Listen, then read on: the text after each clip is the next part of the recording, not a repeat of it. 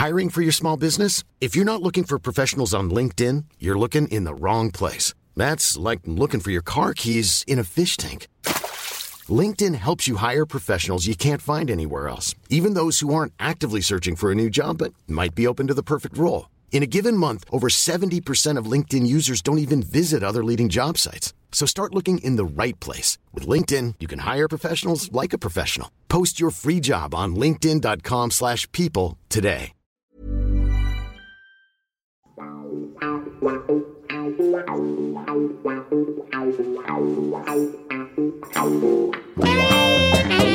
David.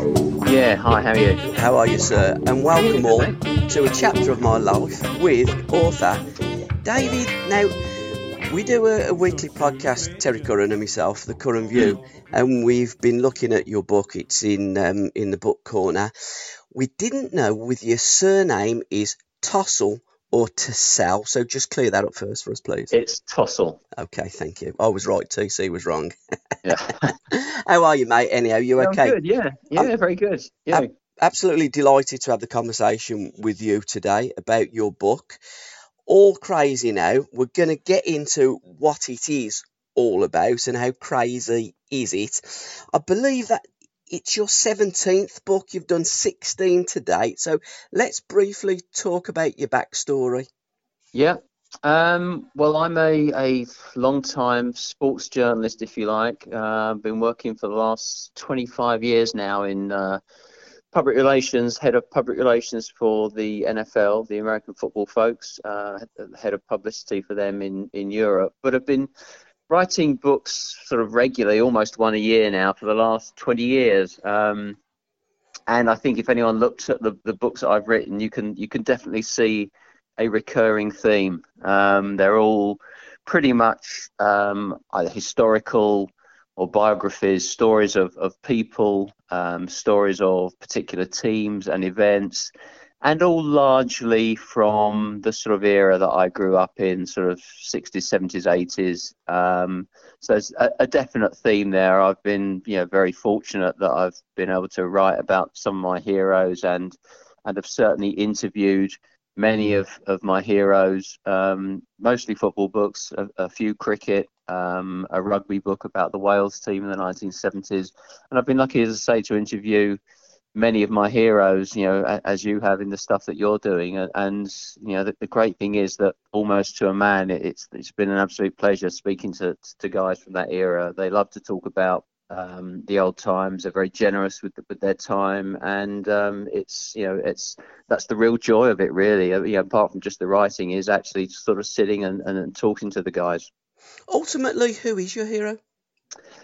Do you know my my favourite all time favourite footballer is is not anyone who who even won a single England cap, but it's Jon Sammels, who uh, was um, Arsenal midfielder. I'm, I'm an Arsenal fan, um, sort of from the late 60s.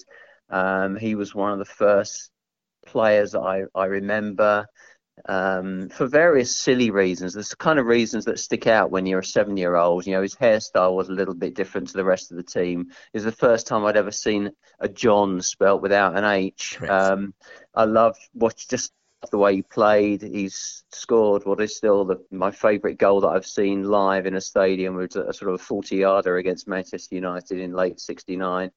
Um, and funnily enough, when I kind of wrote, my first football book, um, which was a book about the 1971 Arsenal double team, um, Jon was the first player I went to interview. And, you know, like everybody would, would know who's ever kind of met their heroes, it's always a bit nerve wracking. And you think, oh, is he actually going to be a nice guy? And he was the nicest man ever. You know, we sit and ch- sat and chatted for two hours. Um, and you know his wife made us lunch, and you know he was my hero all over again. So um, so Jon Sammels would probably be my sort of favourite all-time footballer. But you know, I'm, I'm lucky that I've, I've Alan Ball was another one I've written about him. In cricket, it was people like Tony Greig who I've written about.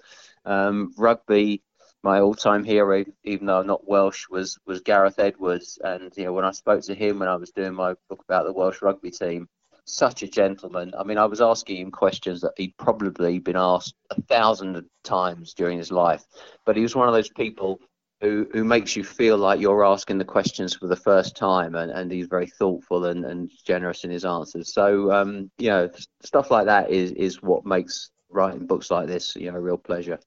And how long does it take you to write the book? You did say that it take you know you try and do one every year. That is prolific by anybody's yeah, imagination. I don't set out necessarily to do one a year, but Mm-hmm. I'm I'm quite obsessive in my nature, if you like. So uh, once I get crack into something, I, I kind of do it regularly. I mean, I, I'm lucky that I'm not someone who needs to find a darkened room and, and hide themselves away to write. I can happily sit in the living room with laptop on my lap. Mrs. will be watching television. I'm sort of doing writing. Um, so I'm able to do it in a way that, that, that is, you know, reasonably sociable. I don't have to kind of shut myself away. Um, my kids are all grown up, so I've got no sort of school runs or, or football lessons or ballet classes to take any kids to. So, um, you know, my time outside of my day job is pretty much my own. So, and I always I always get to the end of one I think right I'll I'll have a bit of a break here. But I've always got three or four ideas on the go already for the next one and I just always want to crack straight into them. So I don't certainly don't set myself a target of a book a year but it, it tends to work out that it's roughly between sort of 12 and 18 months um, for for each book. The one that we're going to talk about all crazy now was probably a little bit longer than that because I'd written little bits of it on and off for maybe 10 years with the with a view to eventually wanting to write this sort of what I hoped was an all-encompassing book about the 1970s and then kind of gone off and done other things. So even though it probably was a, a 12 18 month intensive period to kind of get it done I had already have had a little bit done in advance. And I'm guessing with some of the players that you've referenced, you've you've got a lot of stuff on the back burner that you can bring and put into the new book. All crazy now. The title's different. It's spelt like the way that Slade wrote the uh, the title to "Mama, We're All Crazy Now." How did you? Yeah, how did you come about that title? Were you a Slade fan, and, and did it Oh, come from um, that? Absolutely, a, a massive Slade fan. Um, yeah, Yeah. one of the sort of first bands I remember. I think I think actually the first album I ever bought was was Slade uh, in 1972 or something, or it might have been Ziggy Stardust. It was one of those two at that time. Um, but yeah, I mean, I think one of the things I wanted to do throughout the book was just kind of give a, a feeling of the time and, and the, the sort of the culture, the pop culture of the time, if Mm. you like. Because I think it's it kind of helps sort of bring books like this to life. Um, and so I was, I was look, thinking of a title. I wanted it to be something that was very resonant of the 1970s. All crazy now that the seemed to kind of in, capture it because you know it was a, time when things were a little bit more it was a little bit more of the wild west if you like than it is is now you know people look at football now and it can be sort of quite sterile if you like in Yeah. some ways and very organized and and and but the, 70s was still an era where it was a little bit more anything goes. So all crazy now kind of captured that a little bit and and to, again to kind of give the sense of the time i wanted to you know i, I used the the slade spelling of it. So um, hopefully it works and i think you know people certainly people of our generation would would look at the book and and and understand straight away you know what what the relevance of it is As you would see with a house, you know, the book, it, the cover, it, it brings you in, doesn't it? It would have what people would say it's got doorstep appeal.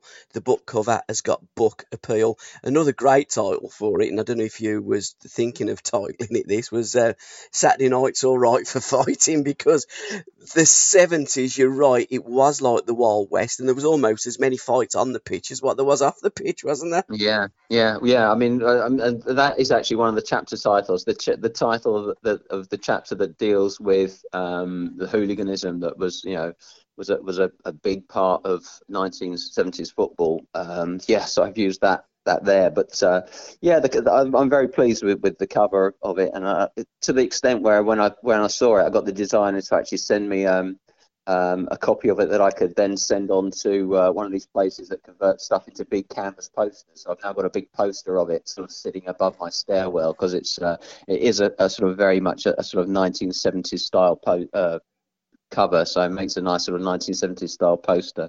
So yeah, I've been very pleased with it, and, and, the, and the cover shows um, Kevin Keegan and Billy Bremner in their sort of famous fight in the in the Charity Shield, which which I wanted on the cover for a few reasons. Partly because um, it's just a great photo and it features two of the, the, the sort of most iconic figures of, of the 70s. And also, I explained in the introduction to the book that that, that game is kind of marks a dividing line in, in the in the decade. Really, it's kind of the, the crossover from the early 70s where that was all sort of very much dominated by Leeds, and then to, you know leading into the second part, which was you know much more about Liverpool. So for various reasons, I wanted that that, that picture on the cover, and uh, I think the designer's done a fantastic job. And also, if my memory serves me right, wasn't that 1974 Charity Shield the first one that involved the league champions and the FA Cup winners? It wasn't the first, but it it right. was the return to that. What had yeah. happened? It it had been that for many years, and then um, when Arsenal did the double in '71, that kind of threw a, a, bit of a spanner in the works, and, yeah. and Arsenal chose to play a sort of challenge series against Benfica rather than taking part in the Charity Shield. They ended up that year having Liverpool, who'd been the FA Cup runners-up, against Leicester, who'd been the second division champions. And for two or three, I think for three seasons, it was always that sort of a weird combination. It was like yeah. the League Cup winners against the, the second division champions or something like that. And then in 74, the FA said, right, we want to bring this back to what it was supposed to be. So that they shifted the game to Wembley, the first time being played at Wembley.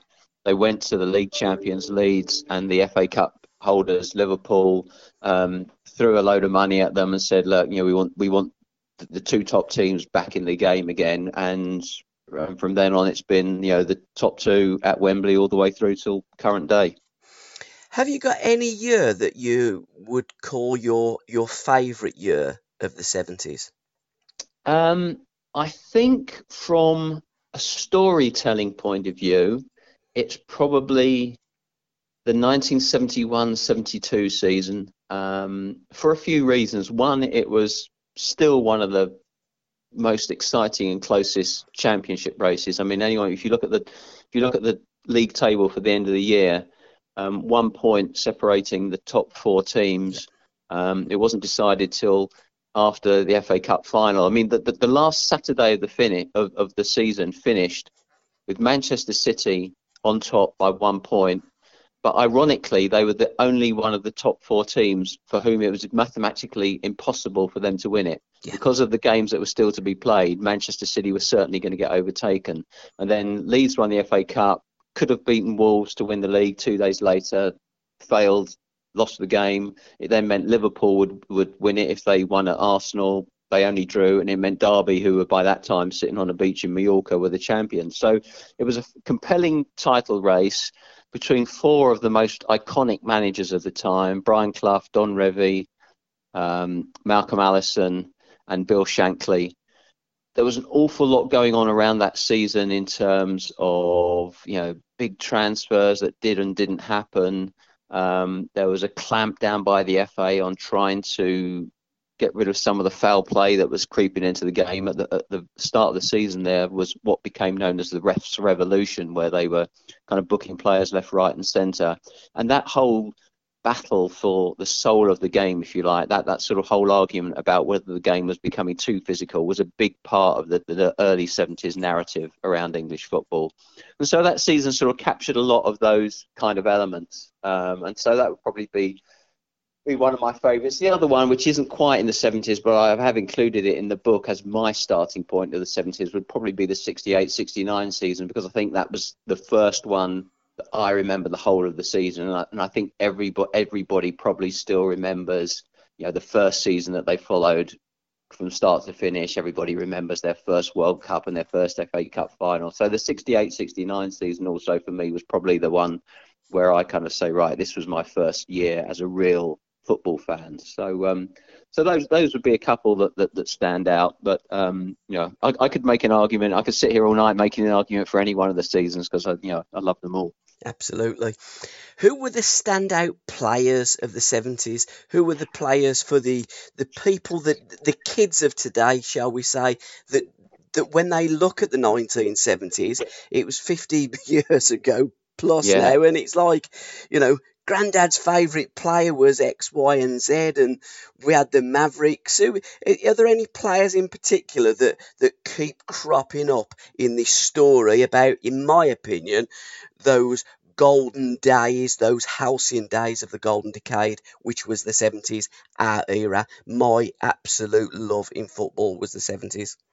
Yeah, and I think you, you kind of referenced them probably there. That that, that group that became known as the Mavericks. Yeah. Um, they are probably they're such a big part of, of the story. Certainly in the first half of the decade, and as I, as I just mentioned, they're one of the sort of the themes that that is recurring in the early 70s. And if you look at old magazines and newspapers, there was constantly this argument about is the game becoming too cynical? Is it becoming too much about you know, win at all costs? Are teams sort of playing um, to a system much more than, than is good for the game, and the individual is going out of it? And for that reason, there was you know this group of players who who didn't conform, um, who kind of stood out because they were so different to what was going on around them. So it was the likes of Alan Hudson, Frank Worthington, Charlie George, Rodney Marsh, Stan Bowles, all all the, the the, ones that are obvious names to to people who kind of lived through the 70s, and, and you know their story is is so fascinating that you know you look at a series of England managers who who kind of overlooked them, and you know I make a point in in, in my book that you know that group that I just mentioned. Um, and you know throwing Peter Osgood in that as well. You know, combined they won fewer England caps than I think Glenn Johnson is the example I've given in the book. You know, nothing against Glenn Johnson, perfectly good, adequate, you know, good right back, but you know, it seems um, crazy to a lot of people that that this group of talented players only won a very limited number of England caps because you know Ramsey and then Revie they just weren't the kind of players that, that sort of fitted into their vision of an England team. And so there was this constant discussion in the media in the first half of the 70s about where those players fitted in and the fact that they didn't fit in a lot of the time was was sort of something that a lot of people saw as being you know obviously a, a bad development in the in the game and uh, you know not good for the way that the game was heading and and it was something that was used as an argument for why crowds were going down in the 70s, fewer goals were being scored. Um, so there's obviously there's players like that, but then within the, the, systems there were some other fantastic players. I mean, I mean, I think Billy Bremner is a very underrated player. I think people remember him for you know the kind of picture that is on the on the cover of the book. You know, getting into a fight, and they remember the sort of cynicism of the Leeds team. But Bremner was a terrific player. I mean, again, if you look at old Leeds films, the number of times He's making key contributions and scoring important goals. Um, such a terrific player. And then you have someone who kind of was almost a poster boy for the 70s, Kevin Keegan. Um, probably very few players other than him have got as much out of, you know, I don't want to say limited talent, but he certainly didn't have the natural skills that, that uh, the Hudson or a Worthington had. But the way he kind of worked to make himself into the icon he was and the successful player he was, as I say, it almost kind of made him a poster boy for that new sort of ethos of football where it was all about hard work and and running yourself into the ground and and you know never giving up. Um, so and then you move on to the late part of the decade. Kenny Dalglish takes over at Liverpool. What a terrific player he was. And I think one of my favourite players, John Robertson, outside left at, at, at Nottingham Forest very rare to see a player who was so on so much on the periphery of, of the field from a geographical point of view, you know, never wandered in off the left wing, but basically being such a focal point of a team's attack. And you know, you again you watch Forest games the late 70s, and so much goes through him, which is kind of unusual for a player who was sort of stuck out on the wing. So you know, there's a lot of those players, and and you know, hopefully I've told a lot of their stories um, throughout the book. Um, and uh, and you know I've also I kind of talk a lot about someone who could have been one of the Mavericks of, of the of the 70s, Peter Knowles at Wolves, who kind of gave it up just as the 70s were about to start to go and become a Jehovah's Witness. So you know I've included his story in there as well because I think that's very interesting. Um, and it's very interesting to ponder what might have happened had he gone on and and fulfilled his career and, and how big a star he could have been in the 1970s. God's footballer.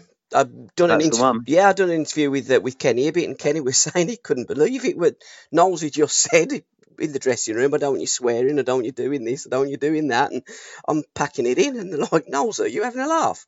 And they Yeah. honestly, and Wolves as a football club kept his registration alive for something like 10 seasons because they Yeah. were all convinced that Knowlesy was going to walk back in there, pick up his boots, and carry on playing for Wolverhampton Wanderers. But he never. No, that's right. And and you know, whatever you think of, of the decision he made, whether it was you know it's right or wrong, or whether you agree with his beliefs or not, you have to admire the the the, the commitment to that de- that that decision. You know, Yeah. to walk away like that at, at the peak of his career and to be determined that he was never going to come back and, and go through with it. Fantastic, you know, speaks fantastically for his commitment, but you know, a real a real loss to uh, to English football and you know to Wolves fans particularly. Absolutely. Derek Dougan, another player in the 70s, very much instrumental in a lot of things that went on in the 70s with regarding the PFA and also advertising. Didn't Derek bring the first advertising Kettering tyres to football, but they got banned originally? That's right. That's right. Yeah, and I, and I wrote a book about Derek Dougan. You know, for, for a lot of those reasons. You know, was instrumental in, such a lot that went on in, in football in the 60s and 70s in his his role as chairman of the PFA, and then, as you say, when he went to Kettering Town as as as manager and chief executive. Um, you know, the, the, the players the players told me they sort of they had no idea it was going to happen. They just turned up in uh, in the dressing room for I think it was an FA Trophy game one night and suddenly saw these these um, these shirts on hooks with Kettering tyres on them, and you know they ran out and, and wore them, and next thing they know, you know, Dougan's being threatened with being fined by the FA, and you know the, all all sorts of other threats being made. So his idea then was to sort of get round it by changing it to Kettering T. Um, so which you know he said, well, it's you know it stands for Kettering Town, obviously, not just Kettering Tyres. But they didn't let him get away with that either. Um, and then a couple of years later, um, they were, you know, the FA were, were sort of allowing teams to to wear sponsors on their shirts anyway. Um, but the, the the story of sponsorship in in the 1970s is interesting and one that I sort of cover in, in the new book. Um, I think the vision of Alan Hardaker, who was sort of head of the Football League at the early 70s, was that it would become a much bigger part of football much more quickly than it did. So in 1970, we saw the introduction of the Watney Cup, which was a, a pre-season tournament for English teams. Then there was the Texaco Cup, which was a kind of a, a sub-European tournament, if you like, for the best teams in England, Scotland, and Ireland that hadn't qualified for Europe. And those tournaments did, did pretty well for, for a few years, and and were, I guess, sort of trailblazers, if you like, in, in terms of sponsorship. And there, again, at the time, there was a lot of angst going on, um, and people worried that sponsorship was going to fundamentally change the nature of the sport. And you know, you have quotes from people like Bobby Charlton saying, "Well, you know, it's fair enough having a competition named after whatever, but you know, don't expect me to run out." On a, on a football field with a with a beer company all over my shirt, um, but you know obviously that is that's the reality we, we now live in. Um, and I think Alan Hardaker saw that coming a lot of years before it actually sort of really came to full fruition. And, and by the mid 70s, those tournaments had ended, and Hardaker was sort of lamenting the fact that they had gone and, and was was sort of worried that a lot of clubs were missing out on what at that time would have been a lot of vital income. So yeah, the the, story of sponsorship is is is again a, a big part of the the development of the sport in the 70s. And I think one of the reasons why for me the 70s is such an interesting decade because a lot of what we see and take for granted in football now had its roots in that time. Jimmy Hill, another pioneer. Yep, yep. Um, was uh, head of the PFA when uh, when when the maximum wage was was was abolished in in '61. Yep. Um, and you know throughout the 70s, I mean he, he was the voice of authority. I mean, and, and if you look back at now and watch clips of Jimmy Hill or you listen to him on commentary and you compare the sort of opinions and the, and the kind of knowledge he had of the game, the way he analysed the game, you compare it to you know the likes of Gary Neville and whoever now, it seems so basic and, and not particularly thoughtful um, and you know, almost naive. But at the time, you know, Jimmy Hill carried an awful lot of weight in terms of his opinions. He was, you know, the, the first started the, the decade as as the face of analysis on ITV, became the face of Match of the Day in about '73. Had newspaper and magazine columns. Um, you know, was chief executive at Coventry City. Was hugely influential. Um, and you know, if Jimmy Hill said something, you know, people did sit up and listen. Um, so yeah, another another major character uh, of that time. And the king of the free kick must have been Willie Carr of the seventies. That's a shame that, that, that you can't really bring that goal to life in, in a book, but you know, obviously yeah. do talk about it. I mean, you know, people would have seen it on YouTube that Willie Carr stands there against Everton um, at Highfield Road, Coventry, with the ball between his heels, flicks his heels up towards his backside, and the ball pops up in the air. Ernie Hunt is it in. I mean, what is what is remarkable about that goal is is the good fortune that it happened. The good, first of all, the good fortune that the ball went in the net, because I'm sure that you know that they tried it 20 times in practice, they probably only got it in the net once.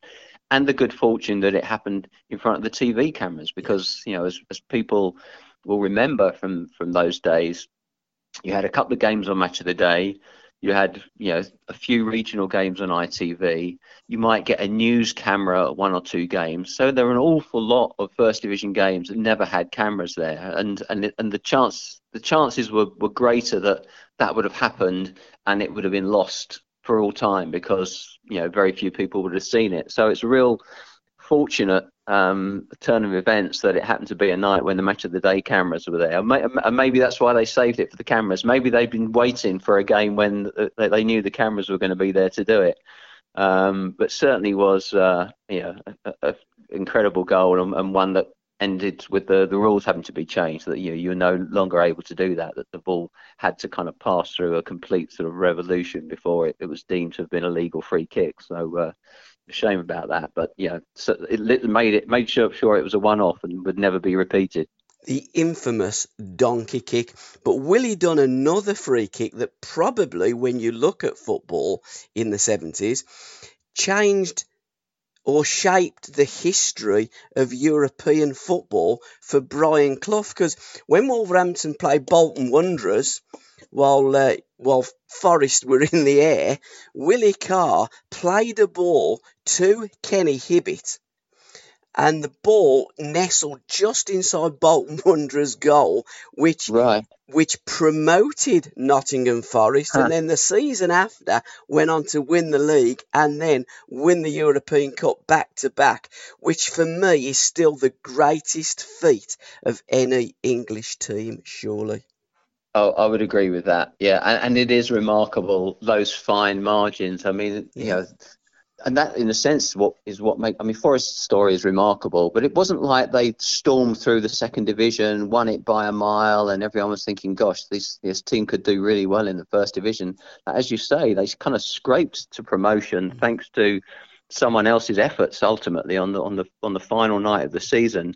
So no one had an inkling at all what was coming. Um, and even you know they went up to, on the first day of the season and won at Everton. People were saying, well, you know, we've seen teams do this before. Newly te- newly promoted team comes up, and, and they and they win a win their first game, and but they're soon going to fizzle out. Um, and I remember being as an Arsenal fan, I remember being at what would have been, I think, their fourth game of the season. They'd won all three games going in, and then they came to Arsenal and Arsenal walloped them. You know, it was two or three nil, and Arsenal completely outplayed them. Um, and we thought, right, that's the end of it. But then Brian Clough, you know, the genius manager that he was, went out and signed Peter Shilton. And he realised that this is this is what we're lacking. We need Peter Shilton. We need someone in goal who's going to, you know, give us that solid base.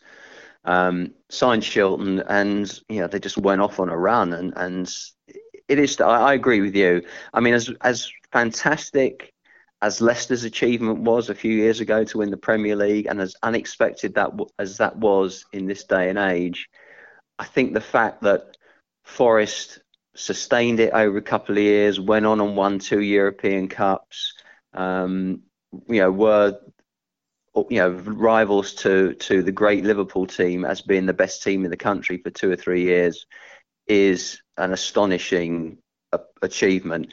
And it, and it becomes almost even more astonishing when you look at the fact that Clough had already done pretty much the same at another provincial t- team, if you like, in Derby County earlier in the decade, had taken them up, um, got them into the first division, won the first division, and but for some dodgy refereeing against Juventus in the European Cup semi-final, could have reached the final of the European Cup. So you know he was very close to doing it twice, um, and you know whether or not you think Brian Clough was the greatest manager of the period or ever.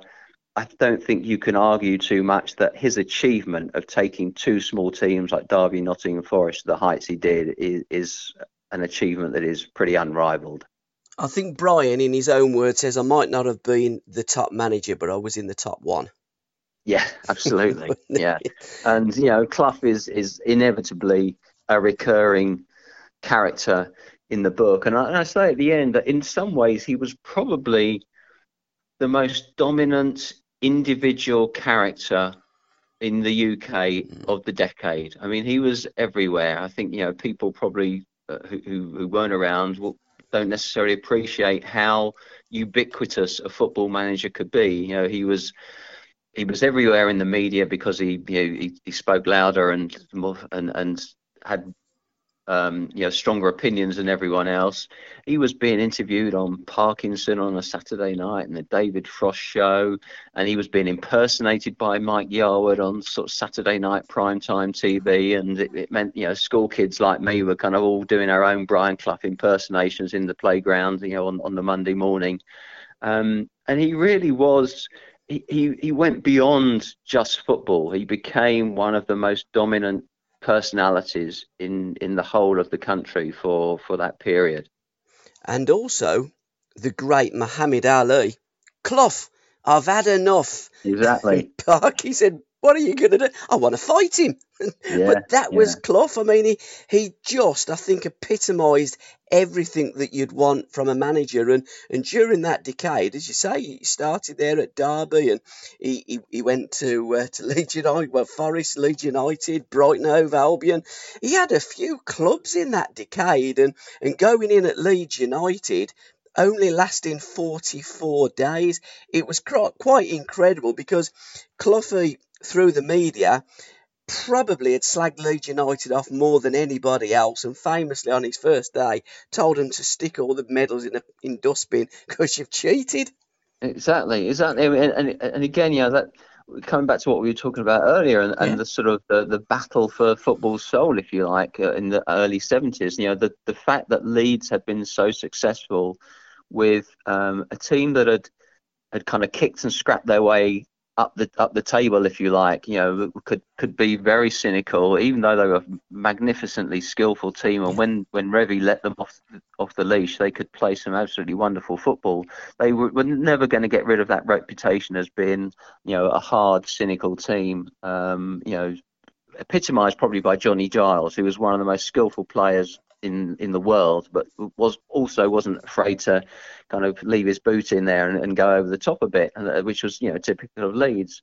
And and Brian Clough's voice was probably one of the loudest of the early 70s period in in kind of criticising them and saying that they were bad for football. I mean, that his his downfall, his demise ultimately at Derby County, was triggered by the fact that he got himself a, a, big fine for writing a piece in one of the newspapers where he said that the FA had, had missed a great opportunity to clean up the game when they only fined or gave Leeds a suspended fine for um, bad behaviour on the pitch. He said, you know, they, they should have relegated them and made a an example of them. And, you know, you know while Clough was probably.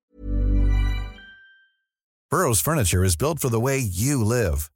From ensuring easy assembly and disassembly to honoring highly requested new colors for their award-winning seating, they always have their customers in mind. Their modular seating is made out of durable materials to last and grow with you.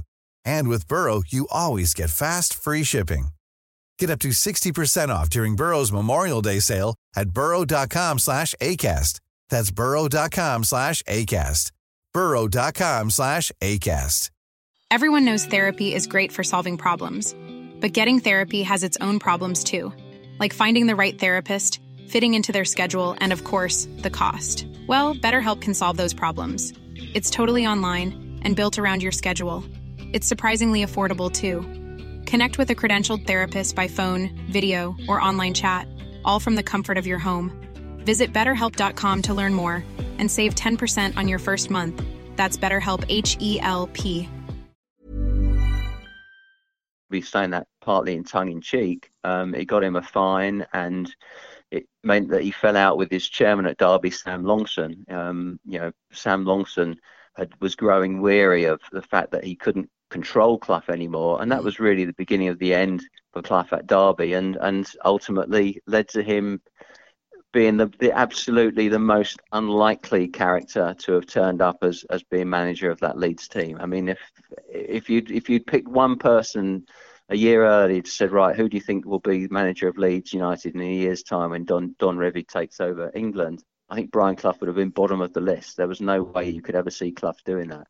But that, I guess, was typical of him. That uh, it, it was that sort of challenge that I guess he could, he felt he couldn't resist. And when he was asked, you know, how can you, how can you do things um, better than than Don Revie? You know, it was that. Well, you know, Don's won the league, but I think we can do it in more style. I want, I want to give Leeds a fans, a, Leeds fans a team to be proud of.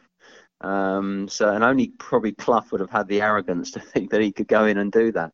Um, but as you say, famously went very wrong very quickly. Arrogance or complete self belief, two sides or two different sides of the same coin. I remember interviewing Allan Clarke, and, and he said to me, Sniffer, Cloughie was the right man, but just at the wrong time. And the Leeds yeah. players had gone, they the year before Don Revie had a dream that he wanted the team to go unbeaten all year. Mm. And what they did, they turned up a week earlier than usual to start their pre-season training and did when Brian Clough was the manager. Cloughie was still on holiday in Spain with the family. And Allan yeah. Clarke said to me, when Brian Clough met us for the first time, he said he was a very, very nervous man. Mm. It was quite extraordinary the way that it, A, he took the job, be the way it went and ultimately ended. And, and Cloughie did at the end say, you know, look, you are a great team. And Ali Barley, some of the things that I said, I think quite mean, but it was a little bit too late and the damage had already been done. Yeah, and I, I think that that whole episode that was sort of um, captured famously in, in, the film The Damned United. But mm. you know, mm. there's a lot of things about The Damned United that people not necessarily um, you know say is 100% true. But I don't think there's any dispute that that the gist of that first conversation has been captured perfectly. And as you said earlier about throwing the, the medals in the in the bin, that was probably Clough's way of of hiding his own insecurity yeah. going in there with all these players mm and and thinking I've got to do something um, to kind of make my mark and and had he thought about it, I'm sure he'd have gone about it in a different way. There's an interesting comment from Trevor Cherry that I quote in the book saying that things could also have been very different had Jimmy Armfield been the one that came over to come came in to take over immediately from Don Revie, and then Clough had maybe come in a year or yep. two later. Yep. So, so he hadn't been immediately following Revie. There'd been a sort of a bit of a different period, and then Clough had come in. That could have could have made the story you know, much different to what it turned out to be. Obviously, we'll never know. Hundred percent. Another story of the seventies: Stan Bowles and Don Shanks and the Old Bailey.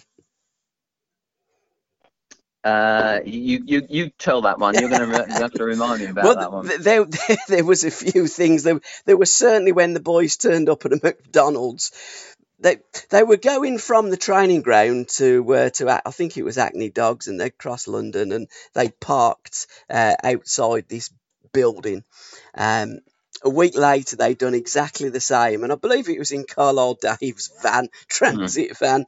Well, the police had, were looking for this number plate that's in this number plate, and Don Shanks had parked it up. Stan had gone. I don't. I'm not so sure whether it was McDonald's or whether it was Wimpy's. McDonald's might not have been over in the UK in them times, but Stan's come back with the food, and Shanks has got the arms up the back from the uh, the, the, the, police that have come out of the building, and Stan's looked at what the hell's going on here, and I think as a direct result of that, they found themselves in the Old Bailey. They also found themselves in trouble in uh, in Belgium when uh, Don Shanks and and uh, Stan Bowles had had a bet, a fiver about Don would be able to get a brandy while all the bars are closed. And that, that is a fantastic story that Don yeah. tells so well. And also, Stan Bowles, we can't not talk about the FA Cup and Stan Bowles, that game at Roker Park after they'd not long won the FA Cup. Yeah, uh, you, your, your your Bowles, your Stan Bowles knowledge is greater than mine. You're going to remind the listeners about that well, one. It, well. Again, it was on news at ten, wasn't it? Stan, Stan, Stan liked to bet. I mean, Huddy will tell you. Um, Stan liked to bet. Shanksy will tell you. Stan liked to bet. Don liked to bet as well. All them boys liked to bet. Yeah. Well, the FA Cup was was on show at uh, Roker Park, and Stan had had a bet with Don Shanks that he could knock the FA Cup oh, off its yes, yes, yes, that one, yeah, yeah. So the Sunderland yeah. fans wasn't too enamoured when I think Stan made contact and the FA Cup uh, bit yeah. the dust. But uh, yeah, the, the, the, interesting thing about, about, about stories like that and and the, and the kind of personalities of people like Bowles and, yeah. and Frank Worthington, who we were talking about earlier, you know, managers would love them to have been, you know, more in line and, and, mm. and not sort of quite as outrageous in their behaviour. But you know, there's always that question: if you if you'd taken away that element of them, did that did that arrogance that meant Frank Worthington could, you know, go around bedding however many women in a, in a week and you know write an autobiography that called One Hump or Two? Yeah. If you take it, the, the arrogance that that made him do that, was that the same arrogance that made him such a great player on the field and, and enabled him to score that wonderful goal that, that you know people might have seen on YouTube of, of him playing for Bolton against Ipswich in, later in the decade, or Stan Bowles and his, his his love of life and you know those stories that you just related and his love of a bet. If you took that out of him, would it also have taken some of the essence of the way he played the game as well? So with a lot of those people, and I think that it always seems to me that the managers who were most successful in managing those players were the ones who just accepted that that was the way they were. You kind of dealt with it, you put up with it, you got the best out of them. If you tried to take too much of that out of their out of their life, you were going to take important elements out of their game. Um, and you know, to me, that's you know, I think you you just have to accept that that's what those players were, and that's part of what made them the, the great personalities on the field and the great players that they were. Hundred percent. I said uh, one of the first times that um, me and Oddie done a, a podcast again. I said the thing is with you guys, Al, your brains were wired up different to ours. You saw things and done things on a football pitch that the normal fan, the normal player wouldn't even think about, and you did it. So you were just exceptional on the pitch. You were mm. like that off the pitch. Why would we think that you come back yeah. off the pitch and just be a normal Joe? You guys were never going to be normal Joes. You were just Mavericks. Yeah, absolutely. Yeah, I mean, you're, you're absolutely right. That, that's kind of what made them stand out. And yeah, uh, what what I, Alan Hudson again was one of my favourite players of the period, and the frustrating thing about Alan Hudson is, is, you can't talk about Alan Hudson's career without thinking all of all the what ifs. You know that that ankle injury he got just before the 1970 yep. FA Cup final that you know took him out of not only that game, certainly took him out of being a possible outside choice for the 1970 World Cup squad, and really meant that he was never quite the same player again. Um, you know, as you know, you know, when he went when he went to Stoke, Tony Waddington always used to water the pitch for him, so that it was it was a bit, little bit softer and wasn't too hard on his ankles. Um, and then, you know, what if Don Revie had actually kept him in the England team after he played those two brilliant games at the start of his, uh, you know, of his England career, and but then never picked him again. Um, and you know, uh, Peter Osgood. I mean, of, of such a great player he was, but again, he was someone who'd suffered a serious injury early in his career, broken leg, and people always said that he, you know, as good as Osgood was, mm. he could have been even better if he hadn't had that that injury. Um, so in any story like this, there's always a lot of those what ifs, and it's kind of it, it's partly fun and it's partly frustrating to to kind of ponder on those things. Um, I was, a, as I said, Arsenal fan. I mean, I always say that when people ask me the best player I've seen at Arsenal, I always say for a three or four month period at the end of the 77 78 season, when Hudson came back into the Arsenal team, was playing with Brady and Rix. He was, I've never seen anyone play better in an Arsenal shirt for a short period of time than, than Hudson did then. Um, but again, you know, was suffering from long term injuries and, you know, had that brief period, but then, you know, couldn't sustain it. So, yeah, his story, along with the likes of Bowles and, all those, tends to be one of frustration more than more than achievement. And again at Arsenal, uh, Huddy didn't have a, a medical. He, he, got an injury, and Terry Neill didn't believe that he'd, he'd, got an injury. That was half the battle. Hudson signed for Arsenal when he wasn't fit. They then yeah. had the pre season tour of Singapore and Australia, and famously, Super Mac and Alan got sent back home. But Geordie was in that trio as well. Uh, in fact, they were around the swimming baths, and Jock Stein said, I can't help but notice, boys, but you don't really get on with your manager, do you? And that was a lot of the problems. Terry Neill, when Don Howe come in, it changed a little bit, but it was a little bit too late for Al. And then, you know, we went um, after the 78 uh, FA Cup final, they had a steward's inquiry, and Hudson pretty much blamed Terry Neill, and Terry Neill jumped over and uh, tried to throttle him. And, and, and it, the relationship really didn't improve and, and probably the worst part of the relationship was on a, a flight to I think they were on the way to Sydney when they were going up to the bar and having a couple of drinks and Terry Neill had already seen uh, go up with Malcolm once so he went up and says oh you you've been up here once. He was having a beer with um with Jock Stein and he says, Look, it's been a long time since I've had a word and talked to a proper manager, so if you don't mind, and that didn't go down very well with Terry Neill as well. So there was a lot of mitigating things with Terry Neill and Alan Hudson. But you're right, what an absolute player. Uh, Superstars, another fantastic uh, series in the 70s. As with the three yeah. degrees, we had a lot of black players come into the game when, you know, big run at, at West Bromwich Albion.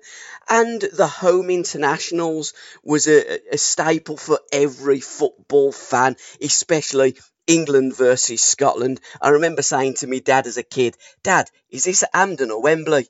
It's at Wembley, son. Yeah. Blimey. Yeah. yeah, no, home internationals. I mean, uh, again, coming back to the, talking about 68, 69 earlier. 68, 69 was the first year they moved the home internationals to one week at the end of the season, and every game was on TV. Yeah. Uh, now, you know, you talk to people who, who only know the modern era of, of TV when you've got you know four or five games on pretty much every day that you can watch from all over the world. I think people don't understand how starved we were of live football, and that that whole that whole thrill of just watching a game, knowing it was actually taking place at that moment, and you were watching a game without knowing what the result was going to be, was just so thrilling. And then so suddenly you get you know, you, you'd get the, the FA Cup final live and you might get the European Cup final. But suddenly for them to say, right, we've got a whole week of live football, you know, five or six games, the home internationals, everyone going to be live, you know, Saturday afternoon, then Saturday evening, couple of midweek games, and then England, Scotland on the final Saturday. It was, you know, it was like you'd died and gone to heaven if you were a young football fan. Um, so yeah, it was fantastically exciting for a while. You know that that that whole ability to to see live games. Even uh, you know, again, I mentioned it in in the book, the 1971 Anglo-Italian Cup final, Bologna versus Blackpool. It suddenly it was live on grandstand on, on on a Saturday afternoon. Live football on a Saturday afternoon. This again was unheard of. So, you know, millions sat there watching the final of the Anglo-Italian Cup, which you know some people might remember as a tin pot tournament, but but you know it, it was live club football on, on English television, so we all sat there and watched it. Um, you know, such such a, a different a different era.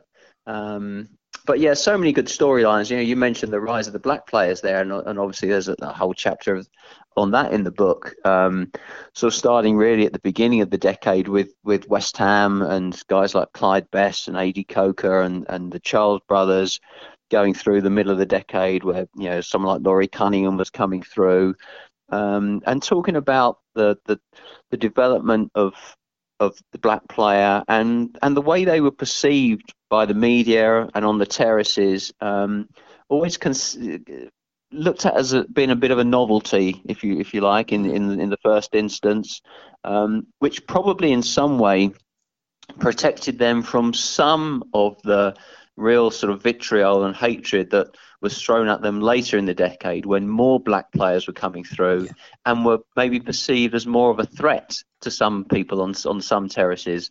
You know, when it every Clyde Best was, even though he he did. You know, he talks in his autobiography about having received a threat that someone was going to throw acid in his face. Mm. To most football fans, Clyde Best was this sort of, you know, quirky, lovable character, and yep. we all liked watching him play. Yeah. But you know, by the seventies, by the late seventies, when you know you had the, had the three guys at West Brom, you had a lot of players elsewhere. There was um, it, it, was a feeling of things starting to turn nasty, and I, I was I was on the North Bank at Highbury in, in it would have been early 1978 when Bob Hazell of Wolves got sent off for hitting Graham Rix late in a in an FA Cup game, and the the the the feeling of of hatred towards him as he kind of walked off in front of the North Bank to to the towards the tunnel. Yeah, even as someone you know who was a teenager then and not particularly aware of these things, even I could sort of sense that this just doesn't feel right. This just feels like it's gone beyond, way beyond banter. It actually feels, you know, really nasty. Um, so there's definitely the story of the black players' experience throughout the decade is another important um, episode in the book. Do you cover European football as well, not the European Cups, because in those days we had the European Cup, the Cup Winners' Cup, the UEFA Cup, and there's some great books about that by Stephen Scragg, Certainly the uh, the UEFA Cup and the Cup Winners' Cup that's mm. out on Pitch Publishing, which I believe Pitch are publishing your book as well, Correct. aren't they? That's right. Yeah. That's but right. but you know the overseas players, the likes of Johan Cruyff, the greatest team never to win the World Cup for me. Well, there's three. Hungary, I was a bit too young though to appreciate them in 1954. In 74, Holland, and then in 82, Brazil. Yeah. Iconic sides, but that that team, that Holland, that orange team, the Cruyff turn. In 76, we've seen the Panenka. In fact, when you look at football today, everything started in the 70s. Uh, well, yeah, yeah. I, am not going to argue with that. Um, but no, I don't. I don't. I, you know, the book is is the subtitle of the book is English football yeah. and footballers in the 1970s. So I've tried to I could have, I'd still be writing it, you know, in 10 years' time if I tried to take in everything. So, so European football is, is mentioned in the context of, you know, the English team's um, participation and, and what they did. Uh, it, but, you know, the, the stories start to merge, if you like, at the end of the decade, and famously in sort of 78, 79, when um, suddenly we started getting an influx of overseas players into the English game. Started with Tottenham going to Argentina and signing Ossie Ardiles and, and Ricky Villa, um, who just won the, the, the, the World Cup with Argentina. But then there was a, a period of you know you looked at you look at the newspapers from that time, and every day the story was which big world or European player the next English team was was going to sign. So you know, Arsenal was supposedly after Ruud Krol and Johan Neeskens, and and then Johan Cruyff was was um, leaving Barcelona, and for a long time it looked like he might be coming to English football. He ended up going to the, the States in, in instead. But then you had you know the the Arnold Mühren coming into to Ipswich. You had the un, very unlikely, probably the most unlikely of all of, of that period of Argentina's Alberto Tarantini going to Birmingham City, which always sort of seemed a bit, a bit, of an odd one to me. Maybe not quite as odd as a few years later as Allan Simonsen going to Charlton Athletic, but you know, certainly up there. Um, so yeah, that, that's I guess a bit of a merging. And again, as you say, why what you can say that everything started in the 70s. Certainly, that was the start of the the major influx of overseas players. There'd been a few earlier on, but in '78 um, sort of driven by European law, if you like. Mm. Um, the Football League had to do away with the sort of residence requirement that had originally been needed for someone to from overseas to play in English football. They were allowed to um, uh, now sort of start signing overseas players. So big furore at the time um, about you know what you know guys coming over taking our jobs and whether it was going to affect the English team and you know even though we were talking about the odd player here and there um, there was a big hue and cry about it. And you know whereas you know obviously today the English players in the Premier League are in the minority. Um, so, so yeah very interesting time and um, certainly the start of a new era when you, you look at the players that came in at the end of the 70s. And you also dispel a myth or two in your book as well, certainly about the Horse of the Year show. It didn't happen. yeah, yeah, that's that's that's such one of my bugbears. I, and and it, it's it's one of these things that has become accepted fact. You know, and and the players who played in, in either the three games that were always affected the 1969 League Cup final, Arsenal with Swindon, the 69 League, League Cup final, Man City, uh, the 1970 League Cup final, Man City West Brom, and most famously the 1970 FA Cup final, Chelsea Leeds. You always hear the players saying, "Yeah, well, the pitch was terrible," because like, they held the Horse of the Year show the week before. Mm-hmm. Now, the Horse of the Year show must have been held about three times a year if that was true. But I, I was determined to just to to check my facts on this. In fact, first of all, it was the Royal International Horse Show, not the Horse of the Year show, and it was held at Wembley Stadium in the summer of '68 and '69. Um, but the, the pitch just never recovered. Uh, and I quote a few groundsmen who were involved at the time saying, you know, they, they put a load of grass down after the first time they'd held it. Um, they had heavy rain the roots of the grass never took. So when they held the, the horse show again a year later, it just instantly pulled it all up. And then there was no, then you, by that time you were getting into another new season. There was no time to do anything about it. And, and it really is a, a you know, a, sh- a, criminal shame almost of English football. If you look at the, the 1970 FA Cup final in particular, I mean, as soon as the ball is kicked and as soon as the first few steps are taken, that sort of mud and sand that, that covers the pitch has just got footprints, like yeah. you know someone walking on the sand on the beach. Um, and the, the, fact that Chelsea and Leeds were able to produce such a great game is, is, a testament to them. But you know, it's it's staggering, really. And and when you hear people comparing the, the players of today with the players you know that we've been talking about, you know, would Alan Hudson have been as good in his day, or even you know, defending was was was nowhere near the level of skill that you get now. You know, uh, stoppers were stoppers then, and they just booted the ball anywhere. But in general, levels of skill are much higher today. A because of the way the players train, and B because of the the playing surface they they were playing on. You know, if if if a Peter Simpson was playing now, he'd be just as cultured as a defender as as you know Virgil van Dijk or whatever. Absolutely. You know, players players would adapt to the yeah. conditions that, that they're faced with. So it, it is, you know, it, it would have been great seeing some of the great players of that era playing on the kind of surfaces week in week out that the guys get to play on now. I had the good fortune of um, of meeting up with uh, Frank Worthington a few times, and I asked him that question, and Frank just rolled his chair back and said, "Son, great players fit into any era of football and started singing It's Now or Never to me. that was yeah, his favourite yeah. song.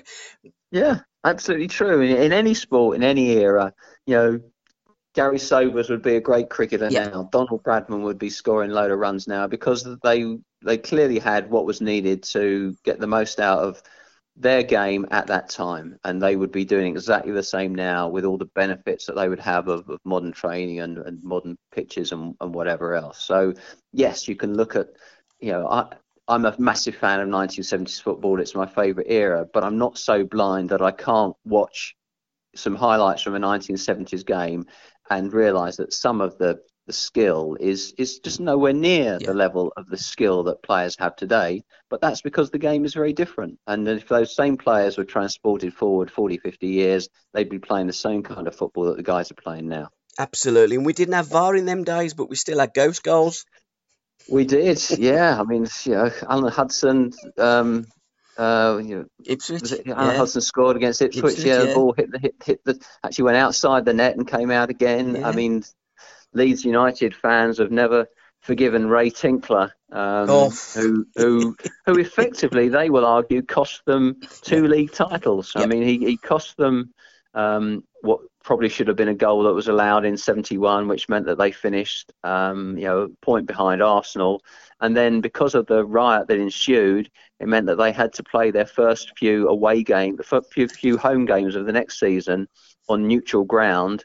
Didn't get maximum points from them and ended up losing that season's yep. league by one point as well. So um, yeah, Leeds Leeds fans definitely have a, a would, would, probably would have welcomed VAR in those days. Absolutely. What's next on the uh, on the horizon? And just before you tell me, let's just briefly look at because when you were saying great players fit into any, and you're absolutely right. Uh, the book that you wrote, Natural, about the greatest goal scorer ever, Jimmy yeah, Greaves. Jimmy Greaves. Yeah, yeah. Um, yeah, again, huge amount of fun to write the book. Um, wrote it a couple of years ago now. Um, just felt that he was someone that you know no one had really written a book about him. He'd written a, a few himself, but I always I always think that there's there's room for a book by and about the same person. You get a very different Great. story. Jimmy was famously a very modest and b not very good at analyzing what made him so good. Um, and also, I find with you know autobiographies, they tend not to put things in sort of historical context necessarily. And I wanted to kind of give you know give a nice rounded story of Jimmy. And I think his story is remarkable for for a few reasons. Partly for what a great player he was. You've got the sort of the, the dramatic storylines of, of missing the effort, the, the, the World Cup final, and then you have that whole period of, of the 70s that where he, he disappears into this sort of well of alcoholism and then literally overnight decides that's it i'm done with drinking comes out of it and then reinvents himself as one of the most sort of popular tv personalities yeah. of the 1980s um, and i think the fact that he managed to do that without ever allowing the alcoholism to be what defined him hmm. um, is is a remarkable story. You know, I think people still think of Jimmy Greaves, the footballer, or Jimmy Greaves, the TV presenter, and, and then reformed alcoholic is kind of further down. Whereas yeah. some players who who have gone through the same thing, you know, for for good reasons sometimes. So, for example, Tony Adams, because he's made a career of of now of helping people that have been in his situation that tends to be the thing you think of almost first with him before you think of the, the cups and the yeah. caps. Whereas Jimmy went a different direction. He decided, right, I'm done with it now. I'm going to talk about it. I'll write a book about it, and that's it. Uh, I'm finished with it. I'm going to go on and, and go down a different path. Um, and I think you know he, he, doesn't always necessarily get the credit for the the, the career he had. Um, in on, on the field, particularly when now you know everyone talks about goals in the Premier League era and, and kind of tend to forget about anything before that. And he doesn't necessarily get the credit for for reinventing himself as a TV personality after everything he went through. So the story, which to me was was a fascinating one to tell. Um, I was lucky that I got the cooperation of Jimmy's family to write it, and you know, very sad that you know I went and, and, met Jimmy, and and you know he's been in a very bad way since yeah. the stroke he had in in 2015. Um, um, so you know I was honoured to be able to sort of meet him and and, and write write a book about him that that's you know happily got well received, and um, uh, you know and I, I was very pleased to write it. Yeah, an absolute legend. 357 English League goals at a rate of 0.69. He was like a rabid dog with a bone, wasn't he, inside that box, Jimmy Greaves? The greatest. Fantastic. Yeah, yeah. And so, again, some of his uh, goals, if people have not seen it, you know, look look up Jimmy Greaves v Manchester United 1965. You know, some of the, those goals he scored, or he just he had this way of running where if you just looked at him from the waist upwards while he was running, you wouldn't even you'd think he was on on sort of casters or something and was yeah. just kind of coming along so smoothly. There was no effort about anything he did. And again, one of the reasons why I called the book natural because on the field he was a natural. On TV he was a natural. He famously didn't want to use autocue or anything else. He kind of said what came to him, which sometimes got him in a bit of trouble. But you know, doing things naturally was just the way he approached everything. So that seemed to me to be the ideal title for it. Absolutely, and if people, if you want to look on YouTube, look at the elusive ghost with uh, Michael Doherty when he talks about Jimmy, and that just about sums Jimmy Greaves up. So, what's next on the uh, on the horizon then, David? What are you writing about now? I've just um, actually, literally today, as we speak, um, uh, have uh, signed a contract with Pitch again for a biography of Don Howe, which Brilliant. I'm working on, which um, uh, been able to speak to many of the, people that have um, have worked with him, um, and also will be working on another cricket story, a cricket book. Um, as as I finish up Don Howe, that's one that I've kind of had on the on the back burner for a while. And then after that, if depending on how this book about the 70s gets received, um, yeah, it's very tempting then to kind of go on and do the same job on the 80s. Um, so we'll we'll we'll see, but um, certainly going to have plenty going on. Good man. Can I wish you all the very best? It's out in February, I believe. Is it correct? The just after Valentine's Day, so yeah, February great... the fifteenth. Yeah. February the fifteenth, which to people of my age will remember, it will be fifty years to the day that we went decimal. So um, instead of having to pay twenty pounds and whatever shillings for it, you know, it is, you, you're buying it in decimal now. Um, so yeah, it's the 50th anniversary of, of that. That's February the 15th. Um, and, so.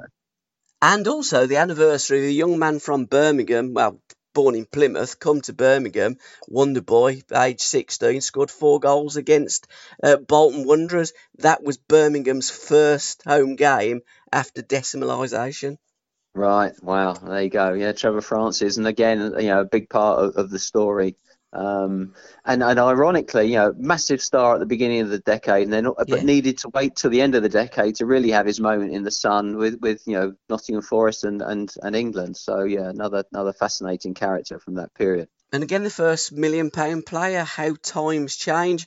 And we could go on all night referencing players. A player that we haven't talked about much, Tony Currie, was another one of those players.